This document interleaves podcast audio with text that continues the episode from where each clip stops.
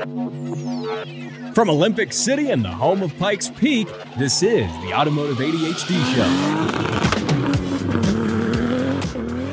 And here we are it on the Automotive ADHD Show, heard around the world as a podcast and right here in Southern Colorado on the radio 91.7 KLZR, voice of the Wet Mountain Valley. My name is Matt West. I am your automotively enthused talk show host today. And, uh, that sounded a little weirder than it sounded in my head. Regardless, we have a packed show for you. I'm going to discuss automotive security methods after my beloved AMC Hornet was stolen a couple of weeks ago. We're going to talk about how a land speed record legend has passed away. We're going to look at some of his legacy. We're going to talk about that and your car sounds on this week's edition of the show. Now, before we uh, get into some of that stuff, I do want to thank all of my listeners who sent their condolences in on the Facebook page, facebook.com slash automotive ADHD. You may recall last week we discussed the tragic loss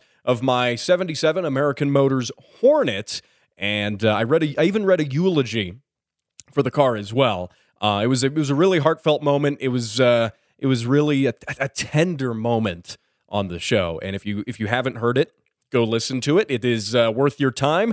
Um, that being said, I received several messages, all of which were very kind from probably half a dozen, if not more, listeners just in the past week, um, saying that they were very sad that the Hornet was lost um, and that uh, that they will forever think about it uh, in a loving, fond way. Despite the fact I haven't really had it on the show very much, but regardless, what can I say? So I do want to thank my listeners for sending those kind thoughts into the show. Now you can also send in, if you wish, your condolences. But uh, I would rather, you know, hey, let's let's move on here. If you would like to send your car sounds into the show, the Facebook page is the place to do that. Facebook.com slash automotive ADHD. I play them on the show. We are going to hear more of your car sound submissions as well uh, during this episode here. And uh, now we've got we've got a handful of things here to uh, talk about. Now you may be aware that the uh, New York Auto Show uh, happened this this past week, and there were some interesting cars there, no less. There were definitely some interesting vehicles. There were some not so interesting vehicles, and I just want to give you a quick recap here over some of the um, interesting things at the show. And uh, hat tip to Wesley Wren from uh, Auto Week uh, for spotting some of these. And uh, firstly, the uh, the Jeep Wrangler is getting a facelift. I don't know how you facelift a vehicle that hasn't really changed much in 75, 80 years, but you can. You absolutely can, and they did. So the Jeep gets a slightly revised grille with kind of a matte black insert in the middle. Um, they also uh, updated the interior of it, gets a bigger touchscreen, gets the new Uconnect 5 as opposed to Uconnect four. It seems to make sense. It's in chronological order. Um, and no one really cares about the touchscreen. I'm sorry if you like cars, you don't really care about the touchscreen in there. but that's the big news. Hey, it's got a new touchscreen. Um, the good news here, and this is good, a good news if you're a fan of the V8, which uh, I'm assuming every one of my listeners is an unyielding fan of the V8 platform, uh, and that is that the Rubicon 392 version of the Wrangler is staying for the 2024 model year, which is uh, which is very good news because I was worried. You know, I was even thinking, God, it's it's it's cool that they made a V8 Wrangler. But is it going to be around long? We don't know. Yes, it is. That's the answer there. Uh, now, moving on from Jeep, um, Genesis, otherwise known as Hyundai, uh, made an EV concept. Nobody cares. It's an EV. Hyundai, slightly cheaper than Genesis, but still Hyundai, has a EV. Nobody cares. Volkswagen makes another SUV. Nobody cares. um, Subaru makes a new Crosstrek that looks like the old Crosstrek. So, yeah, nobody cares. Moving on. Uh, the only thing of interest that I did see here is the Ram 1500 Rev. We got to see some more stuff on it. They released some specs on the Ram 1500 Rev as well. The Rev is their EV Ram pickup truck, even though it can't rev because it has no engine. So they've I've talked about this on the show before, but th- they named it something that it can't do. But regardless, um, they're saying it's going to have a 14,000 pound towing capacity. Um, That's fine. And they're saying uh, 500 miles of battery range on it. Probably not while towing 14,000 pounds, though, I should clarify, because that's how EVs work right now. We haven't quite figured out towing with EVs so much. So, anyway, that being said, I think it's, uh, we, we did see some interesting things and. EVs. That's that's it. Jeep got a new grill and there's some EVs. And yeah, Dodge did bring out the new Demon, the really fancy new Demon, the you know over thousand horsepower one. So uh, that that's cool too. I like that. I do like that. I don't know if I like the Ram Rev, but that new uh, that new Demon, pretty good. If you want to hear my thoughts on that, tune into last week's show on the podcast. Now coming up, we got more right here. In these trying times, the Speed Council needs your support. Well, mostly your money. All right, just the money. Join our Patreon today at thespeedcouncil.org to get exclusive benefits when you support Automotive ADHD.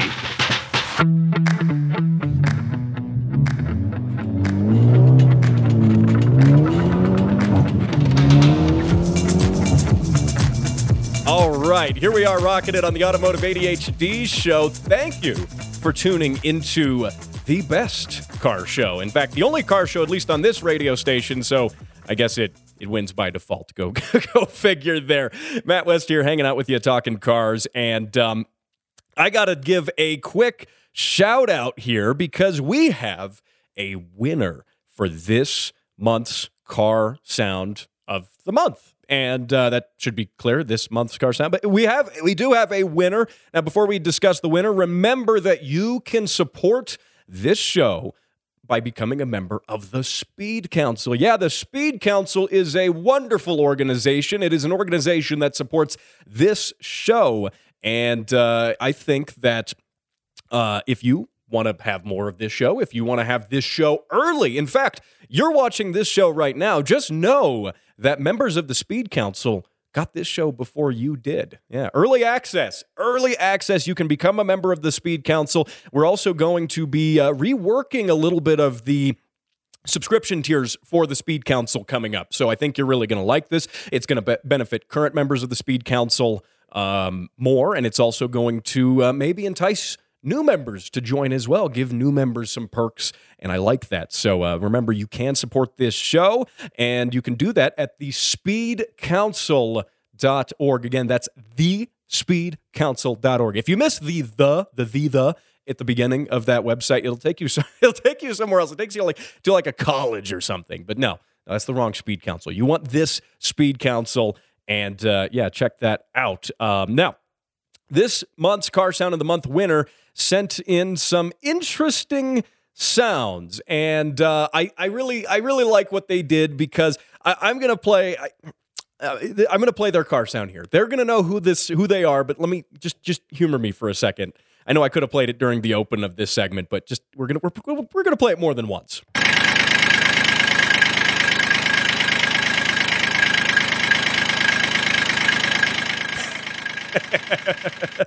okay, so that car, well, it's not a car actually. It's not a car.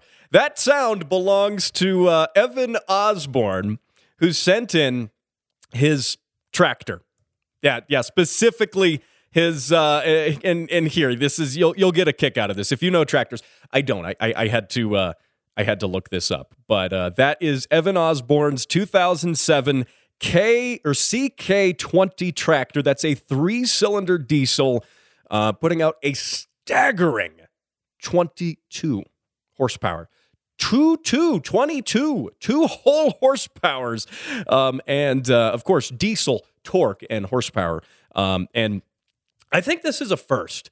I think this is a first on the uh, on the show because I don't think I have ever played a tractor sound on the show because it's it's not a motive show. It's not like not not tractor motive ADHD. It's it's automotive ADHD. But uh, that being said, um, Evan sent tractor sounds in, and that makes me uh, that makes me very happy. I don't know why. So if uh, if you were worried, if you say, you know, man, he plays these car sounds, and it's always these guys with like fast cars or whatever. No, no, just just know that if you send it in, it'll probably make it onto the show. I've I've played sounds of people blowing their engines up too, so uh, my standards are really low. Then again, honestly, I think it's an honor that we got to have a tractor sound on the show. Now, Evan, you also sent in some other car sounds. Evan has a Chevy Monza, which uh, we're going to play that one next week. I just really wanted to do, I wanted to get the tractor sound in there. I mean, I'm just saying, I wanted to get that in there. So, uh, too good, too good. I, uh, I love it. Now, Evan, what you win is not only do you win the automotive ADHD, uh, you already have a sticker, I believe. I was sending out stickers for the uh, month of March and April. If you send car sounds in, you do get a sticker just for free. It's, if you send them in, send them in with your address. Uh, when you send that address in, though, don't post that address publicly in the comments section on the Facebook page. Uh, private message that to me. But that being said, if you send a car sound in in the, we'll do it through the month of April here. I'll send out stickers. So Evan already has a sticker, but Evan is also going to win, and I'm holding it up here for the camera for viewers on YouTube and Rumble, uh, but you can hear it if you're listening on audio. The Automotive ADHD keychain, which does not include these keys on it. These belong to my Tacoma. You can't have those, but uh, you do get this nice embroidered keychain. It's a key tag. It's really useful. I love it because it helps me dig my keys out of my pocket. Uh, also, it's handy if you your keys slip into the couch or something. You see the little tag sticking out representing this show. So you'll say, oh, yeah, that's the podcast I listen to. And then you'll still forget that your keys are there. But that being said, I'm going to send this out and a $25 auto parts store gift card. And I don't know if that auto parts store gift card is going to be very useful for the tractor, but it should be useful at least. Um, for for your car, Evan. So uh, your your Chevy Monza, which, like I said, we'll we'll, we'll play that car sound uh, uh, next week. So, uh, but yeah, congratulations, Evan. Thank you for sending your car or tractor sounds into the show. And of course, uh, next month we will do a drawing for the keychain and the gift card. Uh, but again, remember if you send those car sounds in during this month, I'll send you a sticker, and the sticker's pretty cool. If you're watching on video, it's on the back of my laptop right there. So you can you can see that pretty clearly. So uh, very cool stuff. Facebook.com slash automotive ADHD is the place to do it.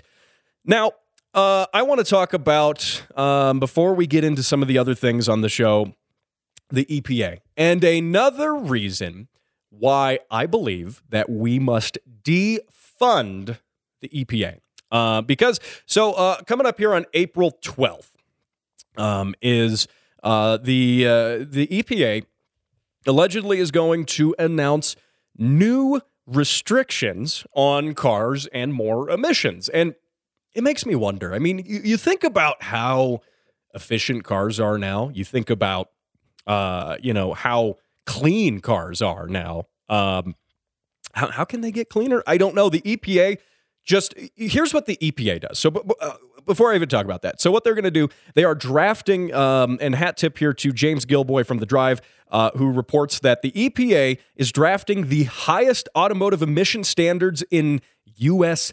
history. Um, and this is going to go into, it's going to be for vehicles 2027 through 2032. And um, they expect that uh, it is at least uh, speculated uh, because again, this is uh, I'm doing this show before April 12th. If you're listening on the radio, you know that, but if you're listening on the podcast, you might be listening to it after April 12th. Uh, that's the beauty of the podcast, by the way. But that being said, um, they are going to add unspecified emission controls. They're not saying what yet, but they're saying it's going to be like ones that are already used in Europe and specifically China. Uh, and that could include gasoline particulate filters. Um, and uh, that is also uh, they're saying that uh, heavy truck emissions guidelines are also expected to be updated as well on that uh, that same day there. And uh, g- particulate filters for gas cars. I mean, diesel vehicles have particulate filters already.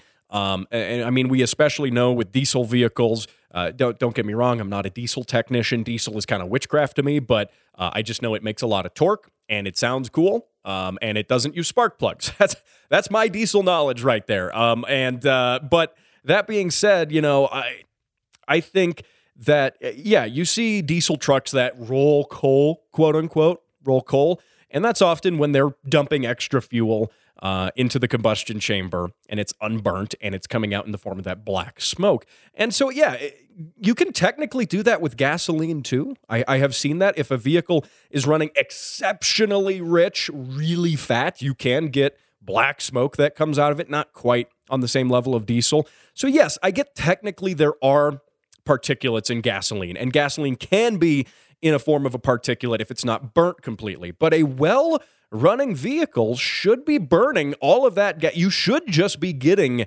actual gases coming out of the exhaust, uh, the the byproduct of combusting the gasoline. Rather, you should be getting that rather than particulates if your vehicle's running well. And I mean, already your catalytic converters are grabbing all that the toxic fumes and other things and doing stuff to it anyway. So to me, it seems like a far stretch to add more particulate filters. What more is there to to, to filter there? I don't know. Um, I would love it if somebody, uh, perhaps who is uh, really skilled in emissions equipment, came on the show and schooled me on that a little bit. But to my eye, that seems kind of weird. Now, what what this is going to do is it's going to cause um, automakers to try to catch up to these new rules. So, what the EPA likes to do, this is how they do it.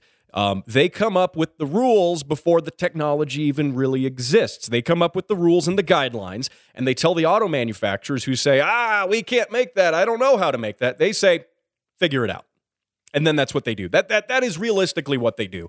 Um, and uh, that's often what governments do. And then it leaves the automakers reeling, trying to figure out what to do. Now, obviously, the automakers have loads of money. Uh, R&Ding stuff like this is not a problem for the automaker, but where it becomes a problem, in my opinion, is at the consumer level because the automaker doesn't want to lose revenue. They don't want to say, well, we had to spend this much more money on emissions equipment and we're just going to eat that. No, the automaker is going to keep their profit margins the same. And if they're including more equipment into the vehicles, then in order to keep their profit margins the same, they must raise the cost of the vehicles. And who does that affect? Does it affect the automaker? No, they're making the same amount of money. They're just having to spend more to make the car. That affects the consumer. I mean, cars categorically are more expensive now than they were in the past, not even just because of inflation. Not even if you account for inflation, cars are just more expensive now because you're oftentimes you're getting more car. Granted, there's more safety equipment, stuff that saves lives, curtain airbags, things like that, but there's also more tech in there. Tech is not cheap, especially after, say, COVID, when we had that chip shortage that really caused the industry to reel for now even a couple years. We're still seeing effects from that. So the point is, um, the EPA is passing these rules that arguably to me don't really seem to make sense. Honestly, gas burning automobiles are very clean these days compared to compared to 30 40 years ago. Uh, they're very clean. They really are. So they're asking manufacturers to make more tech to make the cars even cleaner. Arguably they'll probably rob more power pr- from performance vehicles. I don't know how you can have an inline particulate filter in a sports car and have that not rob power. I, I don't know. But um, also, what this is going to do, perhaps, is I the EPA may have an underlying goal here, and the underlying goal might be to uh, it, it might be to push the industry towards EVs. Um, if you think about it, if you think about it, the the EPA wants more EVs. Why do they want more EVs? Hmm, does it have anything to do with different companies who are involved with the EPA? I don't know. I don't know. I just speculating there, but to me, it seems a little odd. So, if they want more EVs for whatever political reason, how are they going to do it? Well, they're going to make produ- producing gas cars more expensive. They're going to make it more expensive to the consumer, and they're going to increase the barrier of entry for which auto manufacturers have to conform to in order to sell a vehicle to the public. Um, this is not even to mention the fact that the EPA is still actively trying to ban you as the owner of a vehicle converting your car for track use um, you know, not street use, taking it apart, you know, taking off the emissions and convert, converting it for track use, never to see the road again. Bear in mind that's your property. Registration and rules like that don't apply to a car that's track use only. But the EPA thinks that they can actually make laws and tell you what to do, even though they're not Congress. And Congress passes laws, but the EPA apparently thinks they can right now. So, by the way, the RPM Act. If you uh, if you want to support people who support the RPM Act, you should check out uh, SEMA and you should check out PRI, the biggest sponsors of the RPM Act. And uh, I haven't talked about it on the show for a few weeks, but also make sure tell your legislators in your state how you feel about the EPA deciding to make laws and rules about your race cars. Um, let them know how you feel. Um, the RPM Act, unfortunately, was kind of stopped briefly because the legislative session last year ended before it was passed. So now we got to do a bunch of work to get it kind of back up to where it is going to be uh, voted on again. But that being said, support it because uh, it supports your race cars. And supporting race cars supports the aftermarket companies that make uh, parts for your street car wheels, catback exhausts, things like that that are EPA legal. Well, regardless, these companies still could go out of business if their primary source of income, racing and making parts for motorsports, um, goes under. So, uh, that being said, yeah, the EPA needs to be defunded. 100%. And these new emission standards, again, set, they're saying uh, the, the stat here is 75% stricter uh, by 2030. So 2027 is when these uh, new rules, we don't know what they are yet, but that's when these new rules are going to take effect. And then they say by 2020, or 2020, no, 2030, 2030, vehicles are going to be 75% more strict on emissions. Um, and again, if you, you, a lot of people might say, well, yeah, that's good. That's helping the environment. That's doing all of these things.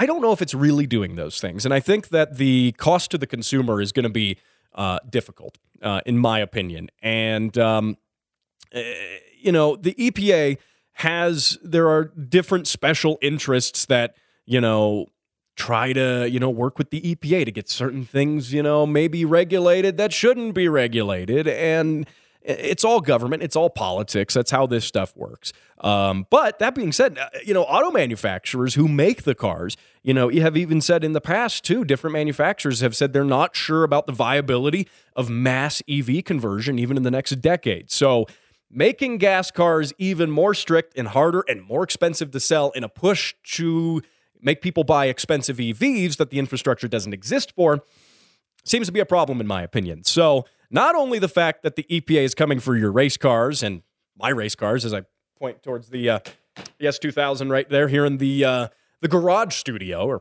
or whatever. It's a, it's a, it's a garage, and I'm in it doing a show. But um, but yeah, all the more reason, in my opinion, to uh, to to absolutely defund the EPA. But that being said, um, it's not really. Um, it, it's a lot of Europe, for instance. Uh, the EU has talked about banning gas cars completely by 2035 not even really considering that synthetic and e fuels and other things might exist by then, but they want to ban them by 2035. There's no word yet that the EPA here in the US is going to do that, but with the way things are going, I wouldn't be surprised in the next couple years if the EPA comes along and says, hey, we got these new emission standards. Yeah, never mind. We're actually just going to ban gas cars outright. I wouldn't be surprised, but that again is where you need to talk to your legislators. You need to talk to people on the state level who then will go up to the federal level and uh, perhaps strip some of this authority from the EPA that might be a little overreaching. Again, the EPA has a purpose.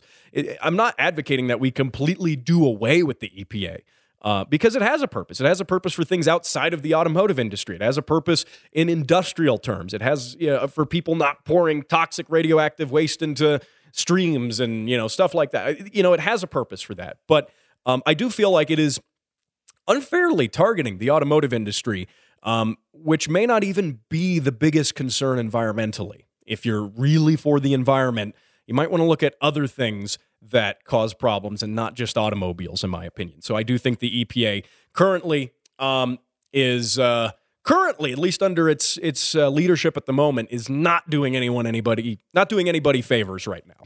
So um, that being said, you can um, you can chime in. Let me know your thoughts on it by checking out the Facebook page, facebook.com slash automotive ADHD. That's where you can interact with the show. You can also send those car sounds in there. So that is going to be really, really cool. Go check it out. Now, coming up in the next segment, we're going to talk about a legend in land speed racing. He just passed away, and we're going to look at his legacy. That's coming up next.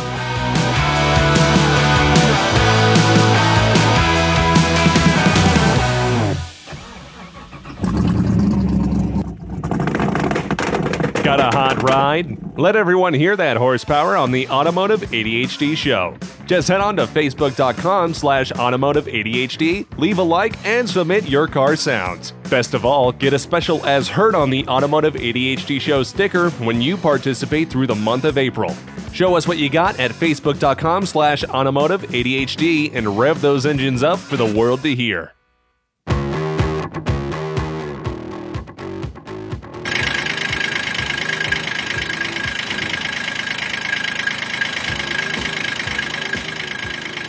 Oh man. I, I, can't get enough of it. I love it. I love it. Again, those car sounds from Evan Osborne. Well, car sounds. I caught myself. Tr- tractor sounds. Tractor sounds. There we go. Um, I love it. I love it. If you have another, if you have tractor sounds, why don't we make this a thing? Send those tractor sounds in too. I'd love for this to become a trend. I I, I would love for that. So uh, there we go. You are listening to the Automotive ADHD show. It's right here on 91.7 KLZR voice of the Wet Mountain Valley. Also available as a podcast. It is available on the internet too in video. Yeah, in living color, YouTube and Rumble, two different video platforms. You can look it up, subscribe to the show on both of them, show your support there. We definitely have. Uh, we've got a much bigger listener base on audio than uh, we do on video right now. So if you're listening on audio, go check it out. Feel free to subscribe to it as well on those video platforms and see the show. And for better or for worse, you can look at my face while I'm talking. Actually, that I probably shouldn't say that because that'll make no one no one will want to do that. but but you can you can do that. You can see it. It's very cool, and uh, you share it with your friends as well. So, um, oh, and you can also give the show a rating on Spotify too. That is very cool. You can do that. Five stars. I hear you can also rate it on um, Apple Podcasts as well. So, uh, why not give that a rating? Blow it up with six stars. Make them add a sixth one there. So um, now I got to talk about Craig Breedlove. You may recognize the name.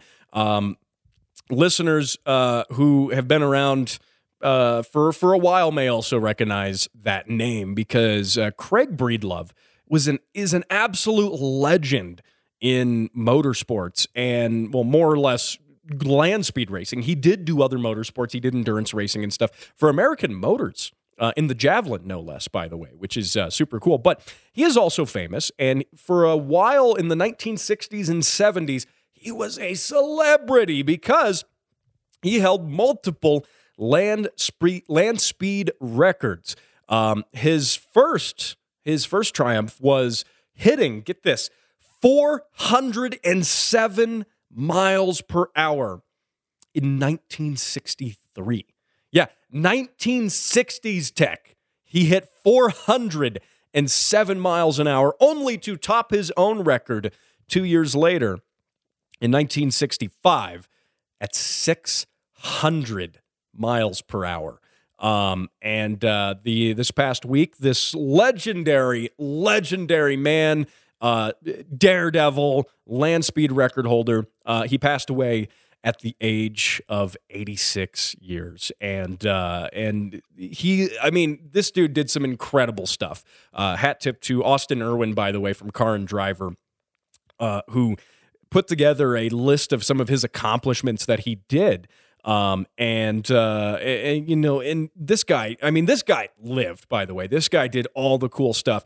Like, he started out um, working as a firefighter and decided that he got bored with that. That wasn't exciting enough, you know, going running into burning buildings, um, and decided to um, build. He he bought a jet engine um, after the Korean War. Uh, I guess a surplus jet engine just floating around. He bought a jet engine, decided to uh, use some welding skills that he had um, uh, that he had kind of worked on and kind of built built skills as a welder too to make a insane jet car. Um, I mean, it's it, well, it's more of like a rocket looking thing on wheels. It looks like an airplane without wings. Let me put it that way. It looks just, it looks like an airplane with just no wings and some wheels. That's basically what it is. And um, he's done all sorts of all sorts of incredible stuff. Um, and you know, he was the first person to do 407, then the first person to do 500 miles an hour, then the first person to do six 100 miles an hour. And um, again, reports are saying that he passed away on April 4th, by the way. But, um, and, and my thoughts go out to his family and all the, the people touched by his legacy. But I mean, this, what a legacy still. Um, he also, uh, so his, one of his cars was called the Spirit of America. It was a three wheeled um, again, just is an airplane without wings. And the, the engine, by the way, General Electric J47 turbojet engine. Um, he built this car with a $250,000 budget, which is a lot of money for 1960s. Um, and um, I mean, it's he did this and then he continued to do land speed racing throughout his life. He also got a gig working for American Motors, like I mentioned too, uh, racing the um, the AMX Javelins, doing endurance racing with that. I would love to do a show on just the history of American Motors when it comes to motorsports. Now, if you want to hear a really comprehensive history of American Motors with a man who probably knows the most about it of anyone right now, um, I did do a show with a documentary filmmaker making a documentary about AMC, doing all of the legwork, all of that research on it. Um, and uh, you can find that by scrolling back in your podcast feed a couple months now. You'll you'll know when you find it. I am. It is no secret. I am a fan of American Motors. I've got a couple of American. Well, I had a couple of American Motors products. I still have the Jeep. The Jeep's good. I'm. I uh, I'm gonna I'm gonna hopefully I've I've done a couple things to help that not get stolen, like my Hornet as well. And uh, later in the show, we'll we'll talk about some anti-theft measures that you can do to keep your car from you know ending like ending up like the Hornet. Um, with thieves enjoying it more than you are. But regardless, um, yeah, Breedlove, by the way, Craig Breedlove, he even had a, the dude, like I said, because of some of his achievements back in the 60s, he did become somewhat of a cultural phenomenon, getting endorsements, sponsorships, all these different things. The Beach Boys even wrote a song name dropping him. It's a song about Craig Breedlove doing crazy stuff, being the fastest man on the ground on wheels. I mean, think about that. That's just insane. When you think about land speed racing, too, land speed racing is a whole nother realm. I mean, the stuff these guys do. Um, you know, going out at the Bonneville Salt Flats, you're not racing on pavement, you're racing on salt. It's not even like a firm surface you're racing on, but they race on it because it's the biggest, widest, most open space you can get that's relatively flat. And um, I think the guys who do land speed racing uh, are absolutely insane, by the way. Absolutely bonkers. But here, I, I do want to play a sound clip for you. Um, this is a sound clip from a 1964 film, uh, documentary that was made about one of Craig Breedlove's uh, runs that he did. Uh, really, um, it's a it's a really fascinating documentary. I would encourage that you watch it. It is available on YouTube. Uh, and the uh, film, it's a 1964 film, and it's called The Wildest Ride. And uh, it documents kind of firsthand everything uh, Breedlove was doing and uh, documents a number of his runs. So here's a sound clip from, from the film. Check this out. And today, Craig is confident he will regain the land speed record. It's 9.43 a.m., and this is his eighth run.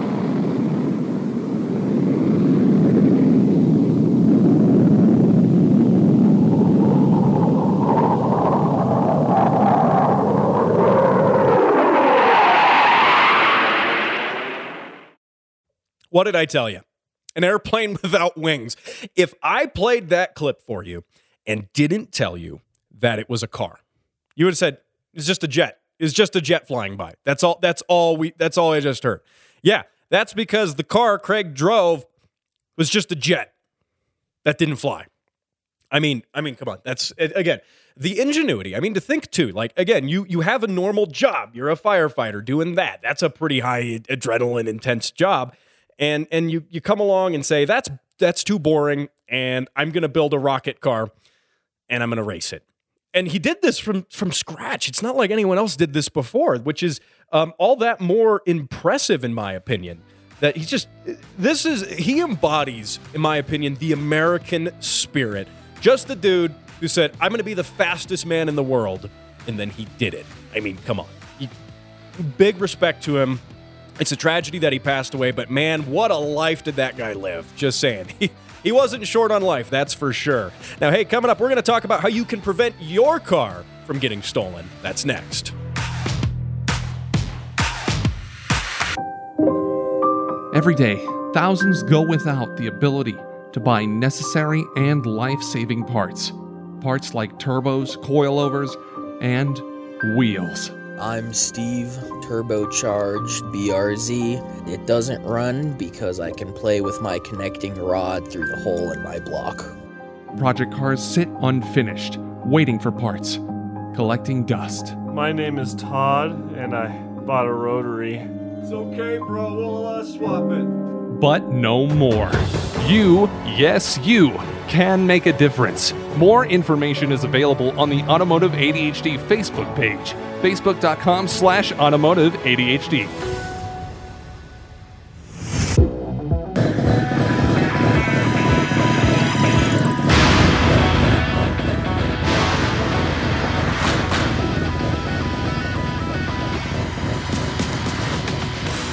Brop, brop, brop, brop, brop, brop, brop. Oh, that, that could only be a rotary. Uh, yep. Uh, by the way, if you guessed that was a rotary, um, then you would be uh, absolutely correct. That's Adam Green's FD RX7, just just making the great broppy noises. I oh, I love it. I love it. Too cool. Too cool. Uh, Adam, by the way, um, it sent that car sound in, and you can share your car sounds uh, on the show. I play them right here on the radio, on the podcast, on the YouTube and Rumble, all of the places that this show happens. And uh, it's really fun. Tell your friends, hey, my car was on the show. And they'll look at you blankly and go, oh, oh okay, what show? And then you tell them what show, and they can go listen to it. Really cool stuff. So we got we definitely got to talk um, a little bit about car theft and how car theft uh, is on the rise, is categorically on the rise, and uh, what you can do to prevent perhaps car theft in your own life. And what can you do to prevent it? Well, there's there's a few things you can do. Obviously, having a car that doesn't run and is incapable of moving is one easy way to prevent car theft. In fact, that was my recommendation at the end of last week's show. But I realized that was a little bit lacking and that I want to provide you with a little bit more rele- relevant advice. So, um, obviously, modern cars have um, even cars as recent as my S2000. It's a 2001 S2000. Um, it has a transponder key, and I explained last week how that works and what that does. But that doesn't mean it's incapable of being stolen. That just makes it harder to steal. Um, likewise, even more modern cars with keyless start, same idea. They're going to be very difficult to steal. They're going to be more difficult to bypass the keyless entry and try to, you know, hotwire, quote unquote, the car. Um, that doesn't mean it can't be stolen. That doesn't mean that thieves also haven't learned how to use radio um, transponders and spoof your key, you know, hide out, wait for you to activate your key or something and spoof that signal and then use it on their end and start your car. Uh, either that or thieves also just break into your house and get your key and then go start your car. That that that's plenty. That happens a lot too. So what you can do, obviously, you know, a lot of people like the old club, the steering wheel club. You've probably seen these things. They've been around for a couple of decades. And that's a lock that goes on your steering wheel and makes it impossible to turn the steering wheel any more than a few inches because it's this big lock that goes in the wheel and then it's got a big bar that you wedge down by the seat or the floorboard somewhere. Um, that's one option. The problem is the clubs really aren't that theft proof. Um, you can just look this up yourself on the internet how to bypass a steering wheel club. There's a number of things you can do to bypass it, and there's a number of people showing YouTube videos of them doing so in less than like two minutes. That's not really, it's a theft deterrent, but it's not a very good one because obviously you can drill out the lock cylinder in it. Problem solved. A lot of thieves these days are carrying around angle grinders, battery powered angle grinders, and just cut it off. Or they'll just cut the steering wheel. They'll just cut notches in the steering wheel so they can take the club out of the wheel and toss it to the side. Um, which is uh, which you know I, I, mean granted they're stealing the whole car. They're probably not that worried about a couple of gaps in the steering wheel now. They can still drive the car even with the steering wheel cut up a little bit. They're thieves. It's not their car. Why is it their problem? They don't care. Because they're thieves they don't care about damaging it. Um, so the club is not something i would advise. What i would advise are uh, is a passive means of preventing car theft and an active means of preventing car theft. The first one, um, obviously, if you have older cars, um, this this applies to new and old cars. But the classic parking boot, if you've ever gotten in trouble for not paying parking tickets and found one of these on your car, you know what I'm talking about. What a lot of people don't realize, those big yellow boots, they clamp around your wheel and they clamp over the lug nuts, so you can't just take the wheel off. Um, those are readily available. Just because your city uses them to enforce parking violations doesn't mean you can't buy them. They are readily available, and um, I think they uh, they're not even that expensive. I bought one for my 25 uh, foot car hauler and slapped it on there. I think it was like a hundred bucks. It really isn't that bad. Now, again, I did say thieves are armed with angle grinders these days and are willing to damage your property in the sake of stealing it. But cutting one of those boots off is a pain. It's not just going to be a couple of quick cuts and it's gone. It's going to take a couple minutes of grinding at it and trying to pry at it and do some other stuff to free the wheel from the um, from the boot. And also, these boots are typically designed be with the notion that they're going to be hard to cut. They're used they use pretty stout steel, pretty stout shape. Um, and it's going to take a while to do it. And it's going to create a lot of noise doing it. It's going to be really obvious. So a thief is not going to want to um, steal your car um, if it is going to be hazardous in any way to them, or if there's a high probability that they will definitely get caught. Um, the thief wants to minimize their exposure to getting caught. They want to minimize how long it takes for them to steal something. Um, because if they can get in, get out, no one sees them, no problem. If they're sitting there grinding away at a boot for five, ten minutes, somebody's going to notice. Somebody's going to call the cops. Um, so that's definitely, I think, a good tool. Now, the downside to the boot is it's clunky, it's heavy, um, and it's annoying to take on and off of your car every single time you park. It's more or less something you put on your car if you are parking it for a period of time, or at least you're at home doing it. You're not running into the grocery store and putting a boot on your car. So that's where um, I also talk about some passive stuff. And the passive stuff is, in my opinion, not necessarily preventing the theft of the car, but it is making it easier to recover the car after it's been stolen. Something I should have had in my AMC, which is um, GPS trackers. So, GPS trackers are great tools. And in fact, I bought several, I bought five of them after the uh, AMC was stolen. I went all out. I just I loaded them up on online and just bought as many as I could. Um, and typically they're not very expensive. Um, now we should also clarify the difference between GPS trackers and Apple AirTags. Apple AirTags are very popular. Also the little tile, you know, trackers too, the non-Apple branded ones, really popular. So the way Apple AirTags work, Apple AirTags communicate with nearby cell phones, cell phones around them, okay? That's what they do. And when they do that, they ping to other cell phones. Whether or not they're registered to that phone is irrelevant. They ping to that other iPhone, then that iPhone connects to the network and shares the location of that AirTag. That's what they do. They're short range. They don't have any GPS built into them. So the downside here is um, twofold. One being that they rely on other people's cell phones. So you're going to assume that wherever your car is, if it's stolen, that wherever it's stolen is in range of an iPhone uh, which may not always be the case. You're going to assume that maybe that thief has an iPhone at the very least. May not be the case. They might be an Android user. If they are, you're screwed. Um, so um, you're also relying on the fact that um, that the thief's not going to find the AirTag because AirTags have a feature that um, is used to prevent stalking. It's to prevent stalkers from you know sticking somebody's car with an AirTag and then seeing following them home. Um, because if you're in the vicinity of an unfamiliar AirTag, one that's not registered to your phone, for long enough, your phone will tell you, hey, there's an AirTag nearby, and this might be someone trying to stalk you. Your phone will tell you that. iPhones are designed to do that. So that's a problem because if my car's being stolen, thief's driving around in it, and he gets a ping on his iPhone, say he does have an iPhone, and he's not a uh, irreprehensible, uh, you know, scumbag who would use an Android phone. Um, I just, I just, someone's going to be offended at that. Uh, but he's going to get a notification. Ah, oh, there's an AirTag in the car. So then he's going to go start looking for it. And you can hide it really well, but he is now going to be on the lookout for that AirTag. Um, in fact, there was recently a gentleman who confronted a thief, who got into a shootout with a thief.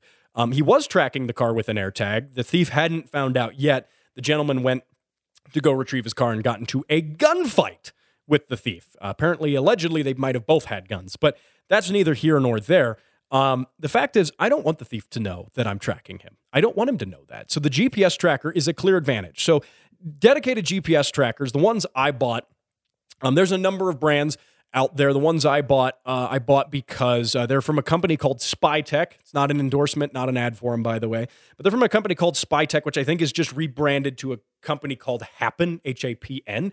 And I got them on discount on sale because the trackers are the same, but they were going to, I guess they were bought out and now they're going to put new logos on all the new trackers that are sold. So I, I got them for a pretty good discount. And they're, um, they're, they were relatively cheap. And what was important to them, or important to me with them, was that they didn't rely on the car's OBD2 port. Lots of GPS trackers, they plug into the OBD2 port on the car, the diagnostic port. That's great because you can it gets power off of that you don't have to do any wiring you can monitor the stats of the car has it been started is it running what you can you can do these different things I don't want that though because a thief's going to check the OBD2 port. That's like the first place he's checking if he stole a car, and he's uh, suspecting a, a, a, thief might just check a car for trackers anyway. So he's going to check the OBD2 port, um, and then he's going to unplug it. Uh, secondly, most of my cars are too old to have OBD2 ports. Uh, the Tacoma and the S2000 have OBD2. That's uh, I'm thinking in my head. Yeah, that's that's it. That's that, that that's literally it. All the other ones don't. They're too old for that. So I was looking for a dedicated tracker that had you could hardwire it into the car, but it also had its own internal, battery. So what I've done, and I won't say where here on the air, that would be a, that would be a bad decision because then you'll know, then someone listening to this will know where they are. But I've hidden the trackers underneath certain areas of the car um, that are not easily accessible, nor because they required tools to disassemble them, and the thief wouldn't think to look there. And then I've hardwired them with the hardwire kits that you buy with them directly into the basically non-switch power. So they're always being powered. They don't draw much from the battery. Maybe if you park the car for a month without starting it, then it would become a problem. But they basically have power all the time. But here's the thing: these trackers also contain their own batteries. So heaven forbid the thief disconnects the battery or the battery runs down for whatever reason. These things will run for about two weeks by themselves completely disconnected from power, which is really good because, again, they're in a place where the thief's not going to find them. He would have to take the car apart to find them. Uh, now, granted, some chop shops and some people some people steal cars to chop them up and sell parts from. That's not really relevant when you have some of the cars I have. If you have a, a, a desirable car for that, um, you might want to get really careful about where you put it. But also, you'll at least have the location of the car before they took it apart. So, uh, regardless, most most cars, by the way, are stolen to commit other crimes with. Um, we're not so much seeing nowadays, at least, cars being stolen, taken to a shop, chop shop, and sold for parts immediately, being chopped down in like three hours and sold for parts. Uh, you're not really seeing that happens, but it's not the primary reason cars are stolen these days. So that's not a primary concern of mine either necessarily. So um, the GPS trackers I also purchased. They I, they appealed to me because they had a couple of features. One was they actually use real GPS, communicate to satellites, but two is that they uh, also communicate via cellular networks. There's a backup. If it can't connect to the satellite, it's going to communicate via cellular. If it can't communicate via cellular, it's also going to use the GPS. It's a very accurate way to do it, and it provides redundancy because the car might be stolen in a place where there's no cell service. So an Apple AirTag would be useless anyway, even if the thief had an iPhone and there was no cell service. Apple AirTag's pointless at that point. So, it, but this, the GPS tracker would use the GPS in that case. Um, so I like that.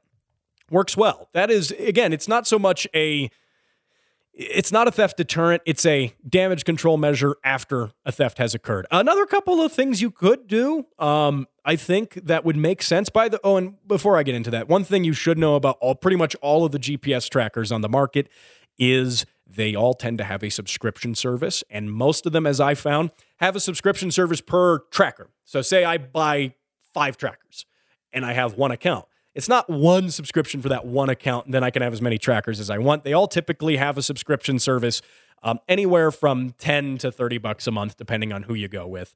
Um, and uh, they all do that. And most of them are going to be per tracker. But look at it this way if you have several cars and you have those cars insured, just think about just budget for that. Think about adding that extra cost is just you know, including an extra 25 bucks for say one tracker, just a hypothetical amount. Um, you know, say it's that amount and you have that for one car. Just consider your insurance on that car to be that much more expensive every month and just consider it an insurance thing. And also, by the way, you do get uh, many insurance companies offer discounts if you have trackers. You can um, go to your coverage and update it. Tell them, hey, this car's got active GPS tracking now, um, and it's not just an AirTag. Um, and they'll usually um, they'll usually discount your insurance. So they might your your insurance might actually get discounted by the amount of however much that tracker is every month. So it could be a net zero addition to you. There's some, something to think about, something to think about. Uh, a couple other things you can do. Uh, one thing I like about my 86, I have a detachable steering wheel hub. It's for racing, it's for motorsports. It's not, you know, for anti theft purposes, but I, it's one thing I've started doing driving the 86 around. If I stop somewhere, if I stop at a grocery store, I just pop that wheel off and I look like a complete weirdo walking around the grocery store with the steering wheel, but I don't care because I know whoever breaks into the car to steal it is not going to be driving away without that steering wheel. And even if they get some channel locks on that, you know, uh, that steering wheel nut or whatever and try to drive it, they're not going to be doing that very quickly. I'll probably come back out and find them doing it. And then they'll have a bad day if that happens. So, um, regardless, those are some of my thoughts on that. You can also do different things, like uh, especially with older cars, you can disconnect your ignition coil. You can wire a kill switch. A kill switch is good. Just know with kill switches, um, the thief was if he's having trouble and he's dedicated to stealing something, he might find your kill switch. So I wouldn't rely on that solely. Um, but I, disconnecting your ignition coil, uh, things I've done in the past is just again, you you look like a paranoid person doing this, but it also gives you a little bit of peace of mind. Maybe if you're parking in a bad part of town, you're going to I don't know a, a concert or something on a sketchy part of whatever you're doing. You just pop that hood open, grab your fuel pump relay, put it in your pocket, then go carry about your day, and um, just know that if that car's getting stolen, it's going to have to be towed out of there unless the thieves happen to have a fuel pump relay for your exact car. They won't. Most of these crimes are crimes of opportunity, by the way. So a lot of times, um, lot of times it's not going to be it's not going to be something that happens. Again, remember, thieves steal cars that are easy to steal, that are quick to steal. Thieves don't want to get caught stealing cars because then they can't steal cars anymore uh, if they get caught. And um, thieves typically are stealing these cars to commit other crimes with. Those are things in my research, especially after researching for last week's show. That's really what I've found to be the case. So, with all of those things in mind, yeah, GPS tracker. I think that's a must. If you have any car, for the price of these trackers, they're cheap. The subscription every month is if you can afford a car, you can probably afford the tracker and the subscription on it. At least one of them. And that's at least a it's a proactive measure that will help you after the fact. Also, these trackers, um, many of them have uh, settings where you can set boundaries and you'll even get pinged a notification on your phone. If suddenly the tracker leaves that boundary, you can then go say, "Hey, my car's being stolen. Go out, check on it, see for sure if it actually is." But there's there's a lot of benefit to uh, to doing that. So, um, or I'll, I I can I can you know give you the same advice I did last week. Just have just have crap cars that don't run. That too. Easiest the easiest and cheapest solution is um, just have stuff that doesn't run. So I, I that would be the uh, that would indeed be the ultimate way to make sure nothing happens. So anyway, there you go. Now, hey, thank you for listening to this show right here on 91.7 KLZR, voice of the Wet Mountain Valley. Thank you for listening on YouTube, Rumble, Spotify. Remember to give it a rating and subscribe to the show. Uh, and of course, you can find this show wherever fine shows and uh, I don't know, this one are downloaded. And I'll see you right here, same time, same place next week when we talk more cars. That's right here